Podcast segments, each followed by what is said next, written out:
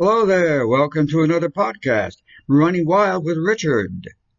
As an award winning author, I found that letting my imagination run wild has helped me create the plots and characters of my short stories, novels, and screenplays. Try doing this yourself if you have some goal you want to achieve. I'll bet it helps you get the job done. This podcast comes under the category of pet peeves. In this case, the use of the word like. What is it about the word like I don't like? Well, nothing if used properly. However, today it's found its way into practically everybody's conversation, but used out of context to what they're actually talking about. For example, let's take the sentence, You're mighty like a rose. I'm not referring to me, as my last name is Rose. Well, so far so good if it's part of the text of a card, poem, or whatever.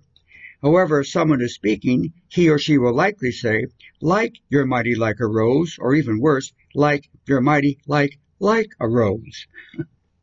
I'm not blaming people for this. It just seems uh, just seems to flow from their lips like water from a faucet.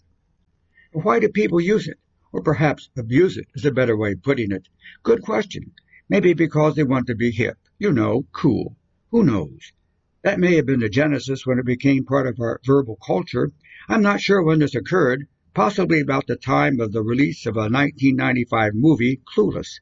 I remember that it was used profusely by the teenagers in that film. In any event, from teenagers, it spread like a virus to young adults, to baby boomers, and eventually into the conversations of senior citizens. Even many radio and TV broadcasters, who should know better, participate in this abuse of the English language, not when they're broadcasting, but when they're interviewing guests, as to the guests. As an author, I employ it myself in the dialogue with teens in my novels, but sparingly. I've found that although people can be addicted to using it themselves, they don't like, oh boy, there's that word again, they don't like having to read it ad nauseum. I must confess that I occasionally amuse myself in elevators by counting the likes in the conversations of other occupants. When they ask me what I'm counting, and I explain, I'm usually regarded as a fugitive from a mental institution. I hope you won't share their apprehensions, and in the future you'll think twice, if you have time, before you abuse the word again. Okay, I've gotten this off my mind, at least until the next time I hear it spoken improperly.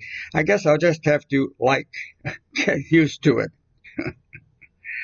That's all for now. Have a great day and remember to let your imagination run wild.